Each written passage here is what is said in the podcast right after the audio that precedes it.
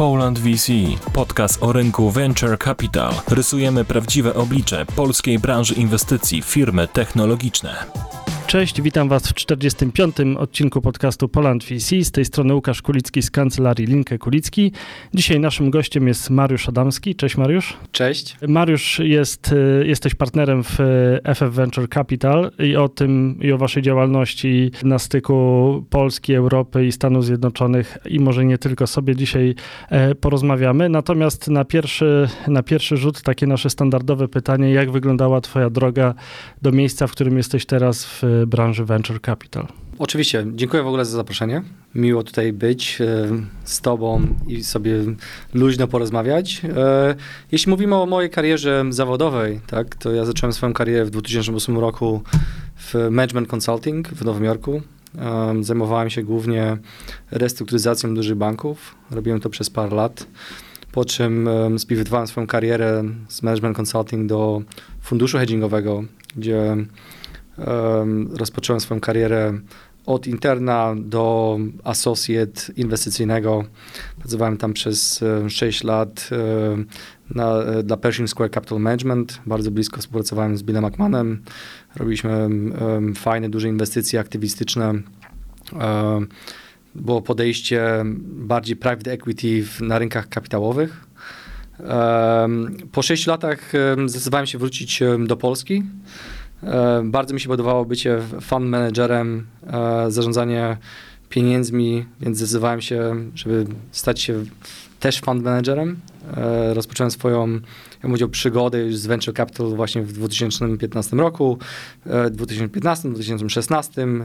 Pierwsze podejście do Venture Capital się nie powiodło ale w 2018 roku połączyłem się z, z grupą FF Venture Capital. Stałem się e, partnerem. Byłem odpowiedzialny za sprowadzenie FF Venture Capital do Polski, zbudowanie całego zespołu, zrobienie e, całego, ja bym powiedział, takiego researchu na temat rynku e, w Europie Środkowo-Wschodniej, dlaczego tutaj warto od strony amerykańskiej zacząć inwestować. To się powiodło bardzo dobrze. W dniu dzisiejszym jesteśmy E, w Polsce już istniejemy od e, dobrych e, czterech lat. Mamy dwa fundusze. Pierwszy fundusz z PFR Ventures i z totalizatorem sportowym, drugi fundusz z japońskimi inwestorami. Pierwszy fundusz praktycznie jest, jest w pełni zaalokowany, drugi fundusz właśnie zaczynamy teraz alokować nowe środki. I w jakie startupy y, inwestujecie? Czy, czy jesteście tak zwani ag agnostyczni y, rynkowo, czy, y, czy macie jakieś swoje ulubione kierunki? Ogólnie nasze podejście było bardziej agnostyczne, ale od 2008 roku staramy się tworzyć nowe fu e, fundusze, nowe produkty, które są bardziej ustrukturyzowane, bardziej tematycznie. Um, więc jeśli mówimy sobie takie e, główne tematy, które nas interesują, które się nie zmieniają, to są e, enterprise um, B2B solutions. E, bardzo rzadko inwestujemy w B2C. E, jeśli mówimy sobie o enterprise software, to jest bardzo szeroko pojęte, ja mówię o stwierdzenie, więc zawężając to no, nowy fundusz, który teraz stworzyliśmy z japońskimi inwestorami, głównie będziemy się skupiali na sustainable transformation, industry automation, manufacturing automation i little bit climate tech. Poprzedni fundusz z, z totalizatorem sportowym, jak również z, z PFR Ventures uh, był głównie nastawiony na enterprise software, ale również gamingu. Niekoniecznie gry i deweloperzy gamingowi, ale bardziej bym powiedział infrastruktura do gier. Szukaliśmy rozwiązań technologicznych, platform, na, które są bardziej skalowalne i mają potencjał do osiągnięcia przynajmniej 100 milionów e, przychodów. Bardzo ciekawi mnie, jak to się stało, że amerykański fundusz z amerykańskim rodowodem wylądował e, w Polsce, bo do tej pory raczej yy, wszyscy mówili o tym, że to Polacy muszą jechać do Stanów, tam szukać pieniędzy, zakładać tam spółki, przeprowadzać się, bo inaczej nie, w ogóle nie mają szans na współpracę z, w cudzysłowie, z, z USA, ze Stanami Zjednoczonymi i z tamtejszymi inwestorami. Więc no, jakaś zmiana musiała zajść, być może w, w ogóle na rynku polskim, a być może w, w takim mindsetie inwestorów amerykańskich, a być może jest to, jest to zmiana unikalna tylko, tylko dla was. Więc jakbyś mógł troszkę więcej o tym opowiedzieć i co FF Venture Capital widzi w, takiego ciekawego w Polsce, że tworzy tutaj cały zespół, jest już parę lat, nie wycofał się, rozwija się dalej, zbiera kolejne, kolejne fundusze i, no i chce tutaj działać. Znaczy, uważamy, że Polska jest bardzo interesującym rynkiem, ale żeby odpowiedzieć na to pytanie, może za, zacznijmy od początku. W 2008 roku FFVC powstało w Nowym Jorku. E, Nowy Jork nie był wtedy znany z ekosystemu VC, jak również startupów. Dzisiaj to jest drugi albo trzeci e, najbardziej wiodący rynek. Byliśmy wcześniej. E, inflection point, inflection point pojawiło się. My zmaterializowaliśmy to bardzo dobrze, zainwestowaliśmy w bardzo dobrych founderów, którzy wyrośli na, którzy zbudowali przepotężne firmy. I tak naprawdę szukaliśmy podobnego rynku do Nowego Jorku w innych jurysdykcjach i stwierdziliśmy, że Polska ma bardzo dużo rzeczy, które jesteśmy w stanie porównać. I to było wsparcie, ja bym powiedział, rządowe, jeśli chodzi o środki. Nowy Jork też miał wsparcie rządowe, kiedy my startowaliśmy w 2008 roku. Talent Polska ma ponad 250 highly skilled engineers, bardzo dobre IT services, z których produkty będą się rodziły.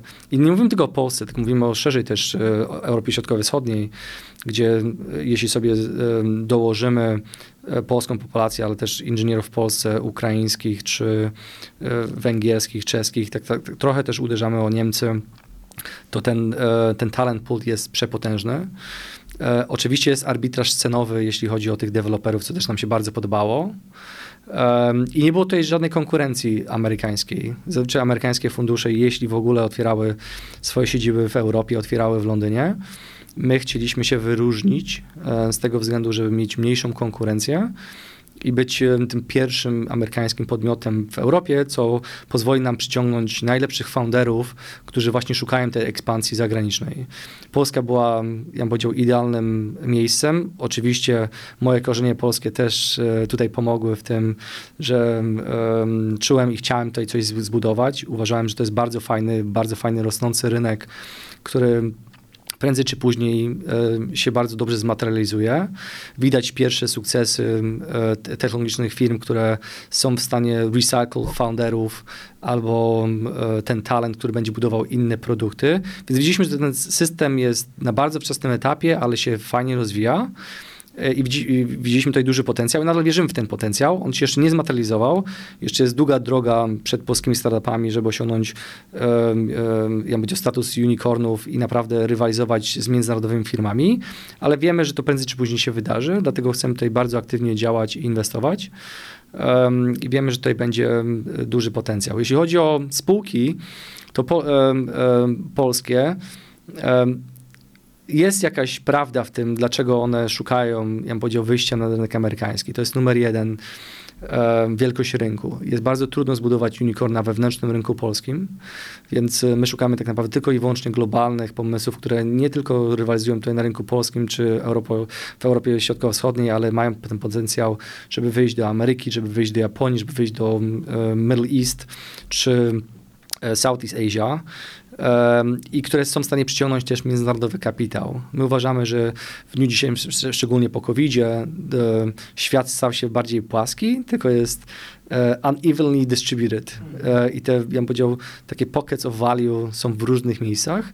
Jednym z tych miejsc właśnie jest Europa Środkowo-Wschodnia, w którą my chcemy coraz więcej inwestować i angażować tutaj amerykański kapitał lokalnie.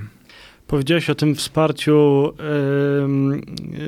y, rządu w Nowym Jorku. e, przy, tworzeniu, przy tworzeniu funduszu Venture Capital i to tutaj bym cię chciał troszkę pociągnąć za język, bo jeden właśnie z głównych zarzutów, na przykład w, w Polsce e, w stosunku do branży Venture Capital jest to, że jest finansowana ze środków publicznych w dużej, e, w dużej mierze. No te ostatnie lata, te, ten taki no, duży wzrost bez środków publicznych by się po prostu nie, nie odbył. Natomiast Natomiast mało osób zdaje sobie sprawę z tego, nie wiem, może poczytało, że branża venture capital w Stanach Zjednoczonych nie powstała w całości z prywatnych pieniędzy, tylko z, wydaje mi się, z, z potężnych też dotacji środków E, publicznych. I opowiedz, jak to wygląda z Twojej perspektywy, bo, e, no bo to, co działo się w Stanach, dzieje się teraz e, w Polsce, być może w, w innych krajach Unii Europejskiej też, ale skupmy się na Polsce. I jak byś to porównał? Jakim torem Polska idzie w stosunku do tego, co było w Stanach i w którym miejscu rozwoju tej, tej branży venture capital jesteśmy? okay, no to zaczynając, w którym miejscu jesteśmy. Wydaje mi się, że jesteśmy gdzieś na, na etapie 2008 roku, może 2009 w Nowym Jorku. Um, każdy ekosystem gdzieś startuje z, ze środków publicznych. Ameryka, Silicon Valley startowało ze środków publicznych, Nowy Jork startował ze środków publicznych i na początku te proporcje są dość mocno po stronie publicznych. Um, bo jednak e, kapitał wysokiego ryzyka jest e, ciężki do, do ja bym powiedział, rozpoczęcia. E, I środki publiczne są bardzo potrzebne, żeby wyedukować nie tylko startupy, founderów i pozwolić im budować pierwsze biznesy, ale również, ja bym powiedział, zachęcić indywidualnych inwestorów do angażowania części ich portfela w wysokiego ryzyka inwestycje. Wydaje mi się, że jak sobie z, my studiowaliśmy różne e, ekosystemy, czy Izrael, czy Ameryka, czy Estonia, to na początku ten kapitał nawet jest 90-80% e, ze środków publicznych, 20% jest prywatnych, ale w długim okresie czasu te proporcje się zmieniają i stają się 80% um, prywatne i 20% publiczne ale to wymaga różnych regulacji.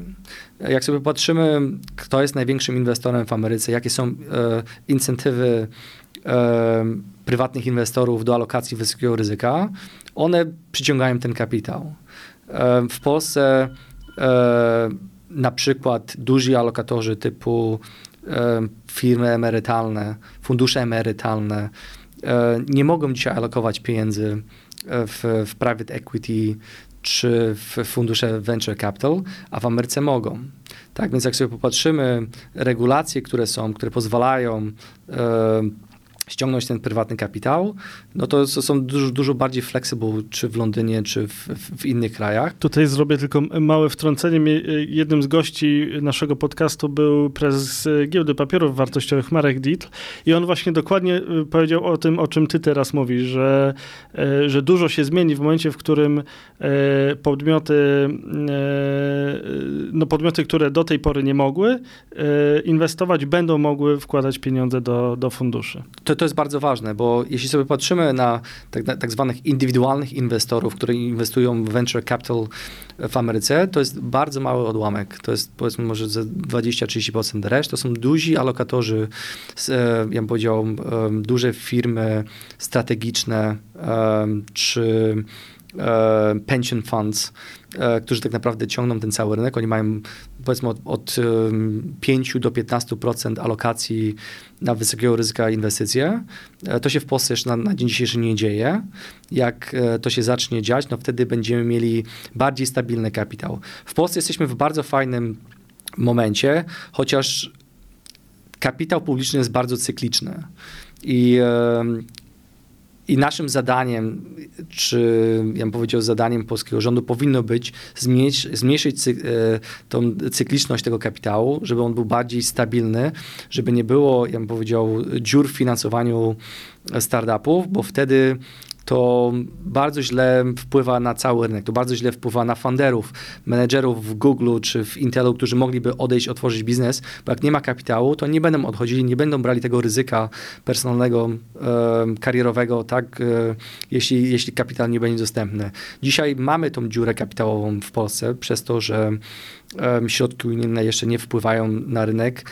Jest końcówka ja bym powiedział, ostatniej perspektywy, która się kończy w tym roku. Wszystkie fundusze muszą zalokować w pełni kapitał do końca tego roku i najprawdopodobniej ta dziura już teraz jest i będzie gdzieś do połowy przyszłego roku, co powoduje, e, ja bym powiedział, spowolnienie w rozwoju, ja bym powiedział, całego rynku technologicznego w Polsce. Jak wy inwestujecie? W jaki, w jaki sposób? Zastanawiam się właśnie, jak e, ten rodowód amerykański wpływa na to, jak inwestujecie tutaj. E, potem jeszcze pociągnę ten wątek w, innym, w innym kontekście, ale, mm, ale powiedz proszę, czy tutaj w Polsce bardziej po prostu inwestujecie po amerykańsku, e, czy, czy raczej po europejsku? Czy w ogóle można mówić o czymś takim jak inwestowanie w amerykańskim stylu i, i, i w europejskim? Czy, czy może wyciągacie taką esencję z tego, co tutaj się dzieje, ze specyficznych, umówmy się, rzeczy, które się dzieją w, w Polsce, no i ze specyficznych rzeczy, które się dzieją w Stanach Zjednoczonych. Ciężko jest odróżnić europejski versus um, amerykański styl inwestowania, chociaż są małe niuanse. Tak? My wyrobiliśmy sobie, ja system inwestowania, term sheety, różne rzeczy, na które zwracamy uwagę od 2008 e, roku. To jest, ja bym powiedział, proces, który ewaluuje z roku na rok. My e, e, dostosujemy nasze, ja bym powiedział, wymogi inwestycyjne do potrzeb rynku. I my tak naprawdę jesteśmy students of the game, tak próbujemy ewoluować z czasem. Um, oczywiście chcemy mieć i mamy bardzo amerykańskie podejście. Myślimy, że ten a, amerykańskie podejście jest takim gold standard, um, ale też to, to, to, się, to się wiąże bardziej, ja bym powiedział, z podejściem um, GPs-ów, funduszy VC, jak, jak podchodzą, jaką mają, ja bym reputację, jak patrzą na funderów, jak, na, na czym im zależy, jak zabezpieczają kapitał um, bym powiedział, którzy pozyskali od e, LPS-ów. Naszym głównym zadaniem jest zabezpieczenie, ja bym powiedział, e, rights naszych limited partners, ty, naszych inwestorów, bo tak naprawdę my jesteśmy stewards ich, ich pieniędzy. I, i, i zarządzamy w taki sposób, żeby, żeby oni osiągnęli stopy zwrotu, które my im um, które, które wydawało nam się, że jesteśmy w stanie osiągnąć. Co do zasady, wydaje mi się, że dzisiaj, w dzisiejszym czasie, bardzo dużo ludzi ma bardzo podobne podejście do inwestowania. Term nie różnią się wieloma aspektami. Bardziej mi się wydaje, że czym się e, e, fundusze VC odróżniają od siebie, to jest networkiem, platformą, którą zbudowali, wsparciem spółek i tym networkiem, który jest zbudowany od wielu lat, jak są w stanie e, pomóc spółkom w zbudowaniu prawdziwej wartości. I to ja bym bardziej się na tym skupił, bo term sheety, bardzo standardowa rzecz, bardzo techniczna rzecz ale wsparcie jest niuansem, to jest, ja bym powiedział, jest art i, i science, tak? I to jest bardziej art. Jak fundusze wspierają, co pomagają, jak otwierają drzwi, jak e, umożliwiają dostęp do, do nowych rynków. I to wydaje mi się jest największą wartość, e, wartością dzisiaj w, w funduszach VC. Czyli to wytarty termin w Polsce smart money, jak rozumiem. To jest tak naprawdę smart, smart money i dzisiaj w jakimś e, perspektywie wydaje mi się, że nie ma miejsca na, na ja bym powiedział, tylko money. E, to, to pieniądze, żeby, żeby mieć alokację w najlepszych um, biznesach, to pieniądze tak naprawdę stają się trochę commodity. To może zostawmy, znaczy, jakby umówmy się, że te pieniądze jakby fundusz musi dać, ale jakbyś miał wybrać jedną rzecz, którą jakby takie jedno najważniejsze zadanie funduszu funduszu y, w kontekście współpracy ze startupem, to co on powinien dać? Jaką wartość, y, jaką największą wartość powinien wnosić i w, jakim obszarze, bo to się nam przewija e, i w tym podcaście Polan VC i w podcaście Polan VC Founderzy, który, y, który też prowadzimy. E, no właśnie, taka jedna rzecz. Znaczy, wydaje mi się, że to jest ogólny guidance, tak? To jest um, wsparcie founderów. Ja często mówię, że tak naprawdę my nie jesteśmy w, w, w, biznesie inwestycyjnym, tylko jesteśmy w problem solving business. Tak, bo e, każdy startup, niezależnie od wielkości czy od produktu, w prędzej czy później będzie miał jakieś problemy i będzie musiał je rozwiązać. I teraz, e, jeśli się ma przy sobie dobrych doradców, którzy są w stanie wybrnąć z każdej sytuacji i znawigować dobrego foundera, e, dobrych za, zarządzających biznesem w, w, kierunku, gdzie to będzie niebolesne, to, to wydaje mi się, że to jest największe wsparcie. I, i to wsparcie jest uzależnione od doświadczenia, które zespół e, funduszu posiada i doświadczenie inwestycyjne, ile inwestycji zrobił e, historycznie, jakie problemy już rozwiązał, e, jak wspierał biznesowo czy technologicznie te, te startupy historycznie, jak nawigował je. I to jest, wydaje mi się, że to jest, to jest do wszystkiego. Wiadomo, że będą problemy w każdym startupie.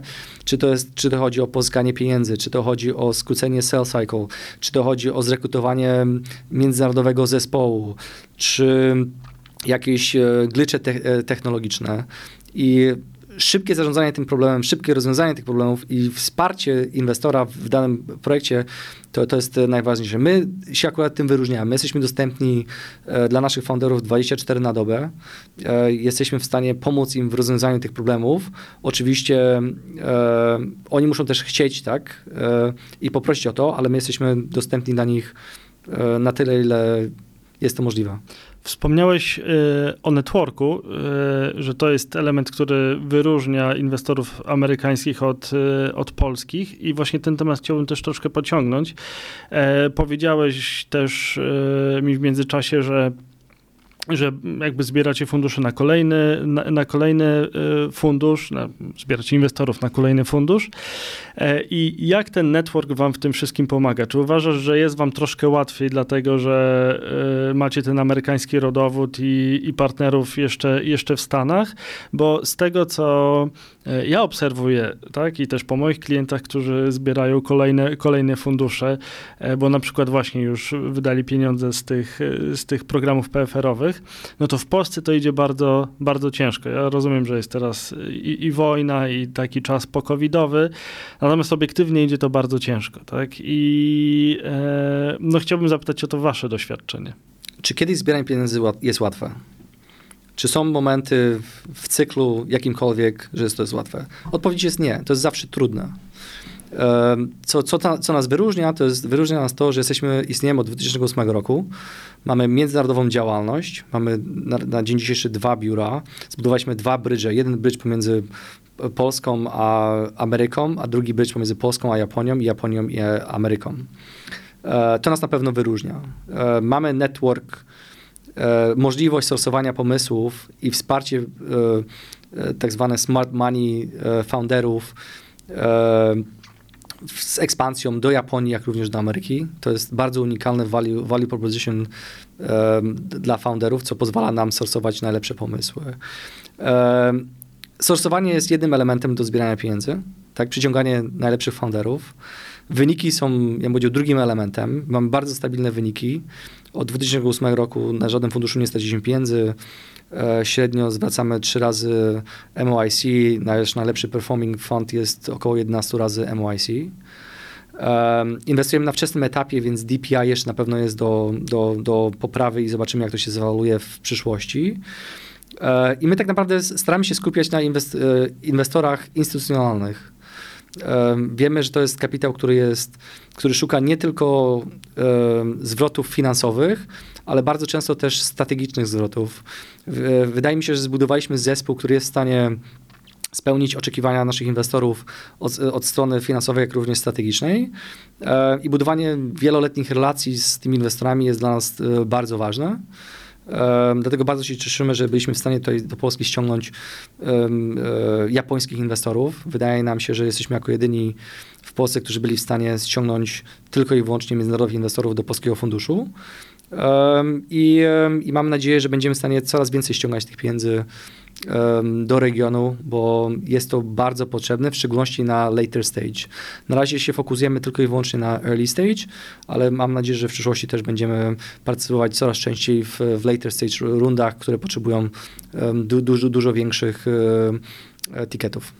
W trakcie tej rozmowy wspomniałeś, e, że jednym z powodów waszej obecności tutaj jest E, no są talenty, jakby nie, nie, tylko polskie, ale w Polsce skupiające się z różnych e, krajów tego, e, tego regionu.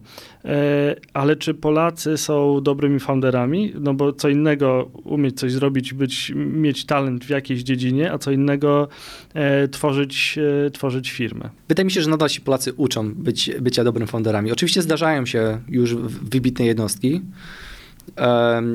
Niemniej jednak brakuje, ja bym powiedział, takiego sukcesu międzynarodowego e, na dzień dzisiejszy, który będzie powodował trochę, ja mówię, taki recycling dobrych też founderów. E, trochę tak e, UiPath, jak zbudowało cały ekosystem wokół siebie. Trochę wydaje mi się, że tego jeszcze brakuje w Polsce. Wydaje mi się, że w Polsce talent jest ponadprzeciętny, jest naprawdę fenomenalny, jeśli chodzi o budowanie produktów. Wydaje mi się, że to też jest zbieżne z tym, że bardzo dużo founderów wywodzi się z IT services, więc mają bardzo dobre techniczne skille, jeśli chodzi o budowanie. Jeśli chodzi o budowanie biznesów, wydaje mi się, że Polacy nadal się uczą. E, jesteśmy w etapie wzrostowym cyklu, ale nie jesteśmy tam, gdzie chcielibyśmy być. E, wydaje mi się, że e, sprzedawcy, czy w ogóle budowanie kanałów sprzedażowych w Ameryce czy w innych regionach jest bardziej efektywne. Ten network jednak jest silniejszy i można e, lepiej zlewarować, ja bym powiedział, poprzednie doświadczenia. W Polsce ludzie się nadal uczą, jak sprzedawać rzeczy.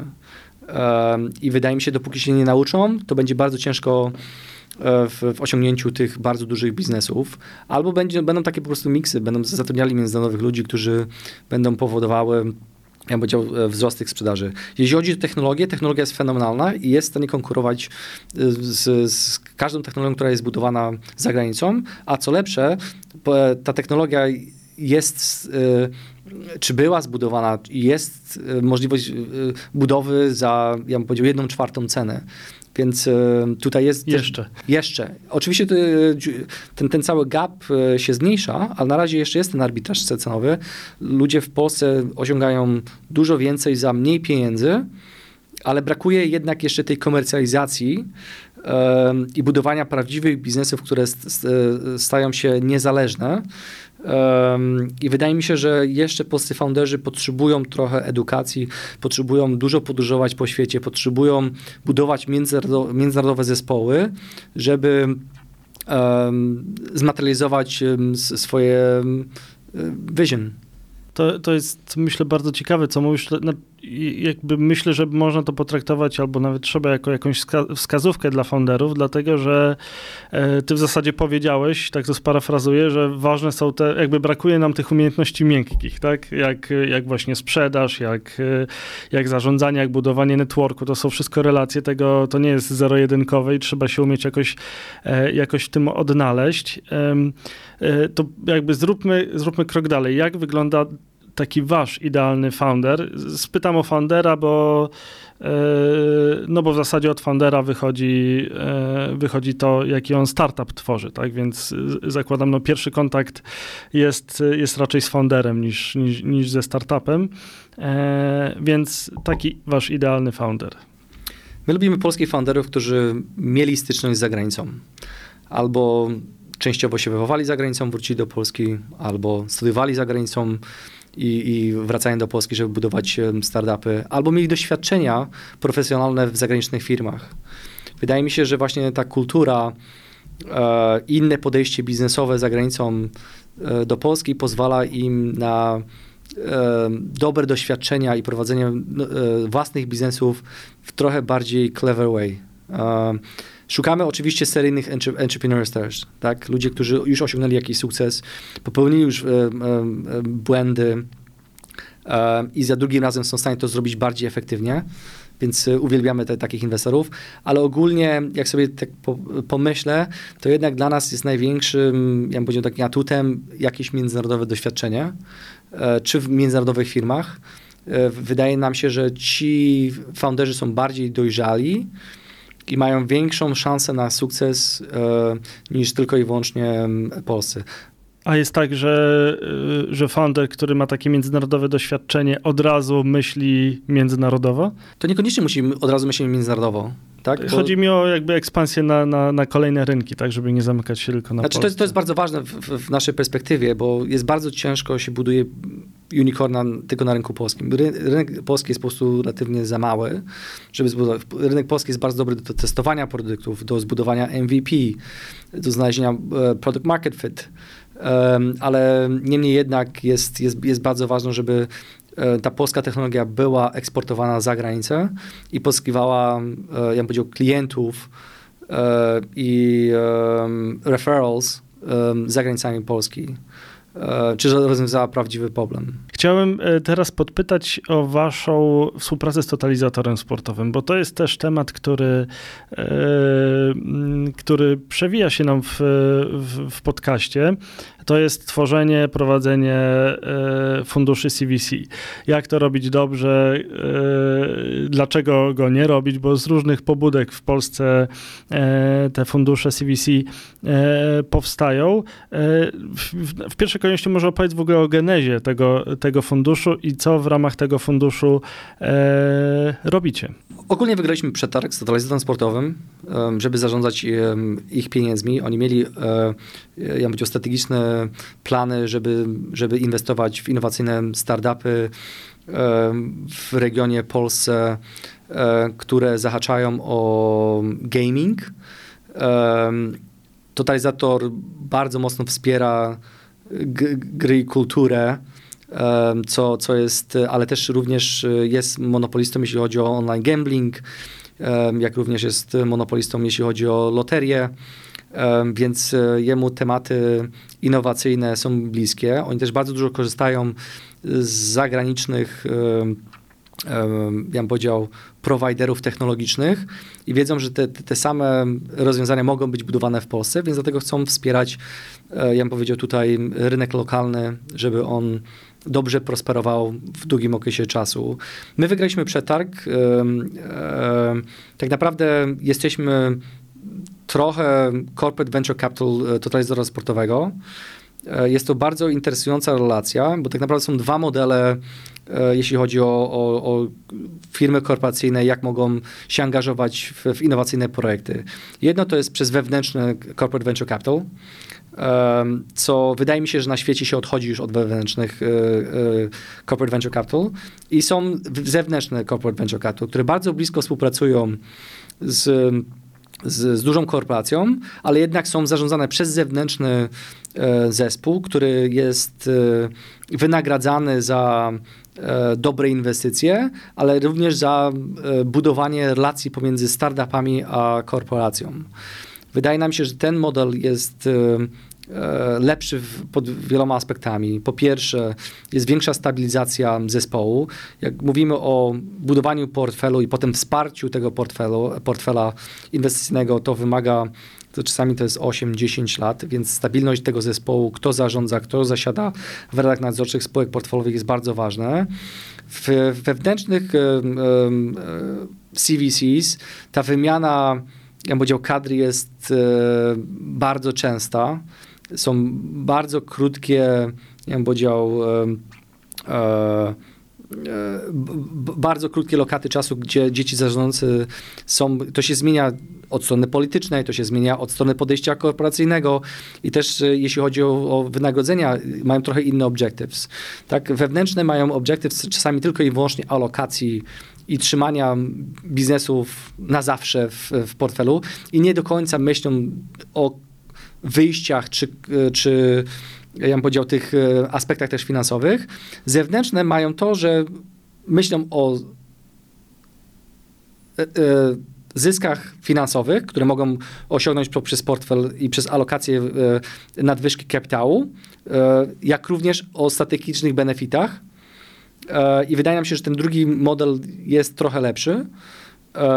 My zachęcamy polskie korporacje do inwestowania w zewnętrz, zewnętrzne podmioty i szukania różnych strategicznych angles, jak również do wspierania innowacji. Uśmiecham się troszkę, dlatego że no, w Polsce wygląda to zupełnie inaczej. Tak? Chyba fundusz, który prowadzicie z totalizatorem jest w zdecydowanej e, mniejszości i awangardzie. Raczej w Polsce tworzy się te fundusze CVC wewnątrz, dlatego dlatego one działają jak, jak działają. No i w, w dużej większości chyba jednak w spółkach e, kontrolowanych przez, e, przez Skarb Państwa. Natomiast no, trzeba powiedzieć, że jest parę CVC, które bardzo aktywnie działają.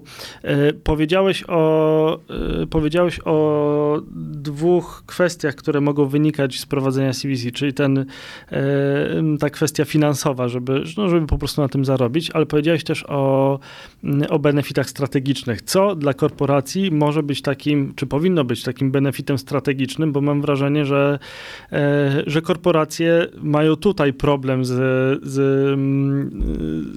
no, ze sprecyzowaniem, co tak naprawdę mogą, mogą z tego mieć. Wyobrażam sobie, że jest taka osoba w jakiejś korporacji, wie, co trzeba zrobić, tak? ale musi pójść do zarządu i koniec końców przekonać presa zarządu, że warto to robić. Tak? I, I, myślę, że to jest ten element, który może, może przekonać, bo pieniądze korporacji może do końca nie, nie przekonają, ale ten element strategiczny już tak. Tak, tylko że w korporacjach te procesy są bardzo długie, więc e, e, jak się buduje corporate venture capital, najważniejszy jest proces, oczywiście szybkość e, inwestycji, bo Startupy nie mają du dużo czasu. Tak? Jak one są w procesie zbierania pieniędzy, to one mają na to powiedzmy 3 do 6 miesięcy. Jeśli nie zbiorą, ten biznes jednak e, będzie albo powoli upadał, albo nie będzie się rozwijał na tyle szybko. A jednak jest potrzebna szybkość rozwijania się tych biznesów, żeby, żeby one naprawdę osiągnęły coś w, w, w, cyklu. E, więc jeśli chodzi o e, kolaborację, tak samo jest, e, z dużymi korporacjami jest ten problem, że sales, sales cycles są bardzo długie ja bym powiedział, ten proces decyzyjny od menedżera do potencjalnie prezesa, który wyrazi zgodę, czy rady nadzorczej na współpracę z danym podmiotem, to są wielomiesięczne procesy. Te procesy powinny być dużo, dużo krótsze.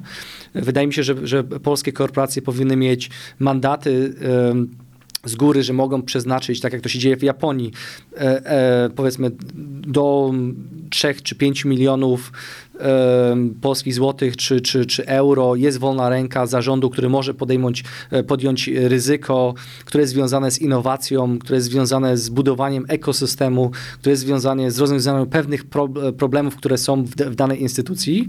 I to nie wymaga aż tak, e, ja bym powiedział, restrykcyjnego procesu e, podejmowania decyzji. To jest bardzo ważne, żeby to uprościć, przyspieszyć, żeby szukać tej strategicznej wartości, żeby korporacje były otwarte na, na próbowanie nowych rozwiązań, żeby były zespoły dedykowane do, ja bym powiedział, szukania tej innowacji, testowania, jak również walidowania niektórych rozwiązań, bo, bo ten potencjał jest, tego wsparcia jest na razie za mało od strony korporacyjnej. Wydaje mi się, że z czasem to będzie rosło do tego poziomu, który to jest w, w Ameryce. Jak sobie popatrzymy na, na, wszystkie duże, ja bym powiedział, podmioty, czy to jest Lockheed Martin, Boeing, czy to jest y, Citibank, czy to są, wszyscy mają, e, ja bym powiedział, oddziały CVC, które inwestują w fundusze wewnętrznie, zewnętrznie, ale też y, działy innowacji, które są, wchłaniają każdą innowację, którą, którą się da. E, taki sam system powinien być tutaj stworzony w Polsce, w szczególności w spółkach Skarbu Państwa. Oni powinni mieć mandaty z góry nałożone, które e, dedykują część, e, ja bym powiedział, nadwyżki kapitałowej w innowacje, bo to jest e, jedyny sposób, żeby zbudować naprawdę dobre, duże biznesy, które są w stanie konkurować z, z amerykańskimi biznesami. Nie wiem, czy dobrze zrozumiałem, ale taki, taki malutki punkcik też wyłapałem, że, e, że ostatecznie też fundusze CVC mogą być takim funduszem funduszy, czyli jakby inwestować jeszcze w inne fundusze, które, no, które po koniec końców inwestują w startupy, a to już jest troszeczkę innego rodzaju inwestowanie. Czy dobrze rozumiem, że, że taki model też mógłby działać?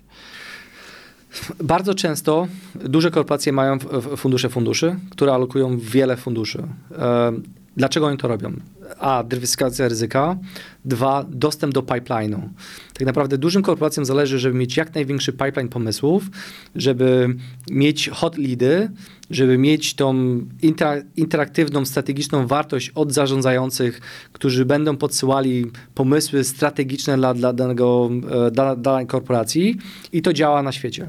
E, właśnie wgląd, co się dzieje na rynku, wgląd do trendów, e, do testowania potencjalnych produktów, to, to działa. I to działa lepiej niż przez jeden wewnętrzny, wewnętrznie zarządzany CVC, bo ci ludzie mają ograniczoną, ja bym powiedział, liczbę godzin w dniu, gdzie są w stanie przerobić. Jakby się zainwestowało w 10 czy w 15 funduszy, to wtedy 15 razy powiedzmy 15 do 20 spółek portfelowych, tak to mamy ponad 250 spółek, z czego taki korporat może znaleźć parę nawet targetów do, do akwizycji. Więc to mówimy o, o skali i tym samym kapitałem można zbudować dużo większy pipeline, bardziej efektywny i bardziej, ja bym powiedział, strategiczny niż zarządzanie, ja bym powiedział, własnym teamem inwestycyjnym. E, Mariuszu, bardzo Ci dziękuję za rozmowę. E, ty tego nie wiesz, ale, e, ale przeglądając Wasze spółki portfelowe, natrafiłem na jedną, która, przy której się zatrzymałem i uśmiechnąłem, bo przywołała mi wspomnienia sprzed chyba dwudziestu kilku lat, bo to jest spółka GG Predict i, i pamiętam jak, jak po prostu na lanie dwadzieścia kilka lat temu sam grałem w Counter-Strike'a, więc, więc to takie małe małe pozytywne wspomnienie. Marusiu, życzę Wam wszystkiego dobrego. Mam nadzieję, że, że korzystasz z Gigi Predicta. Nie, nie korzystam, bo już nie gram, nie mam czasu. A to ja bym spróbował. W weekend e, mam nadzieję, że może Gigi Predict cię zaprosi do biura, może pograsz z nimi. A to już też tak na marginesie, do, y, są zaproszeni do Poland VC Founderzy i będziemy z nimi nagrywać rozmowę, także, także jest szansa, że wrócę do tego. To mam nadzieję, że sprawdzą twoje umiejętności w Counter Strike'a. Dobrze, Mariuszu. Wszystkiego dobrego. Dziękuję bardzo. Do usłyszenia. Cześć. Cześć. Poland VC, podcast o rynku Venture Capital. Rysujemy prawdziwe oblicze polskiej branży inwestycji, firmy technologiczne.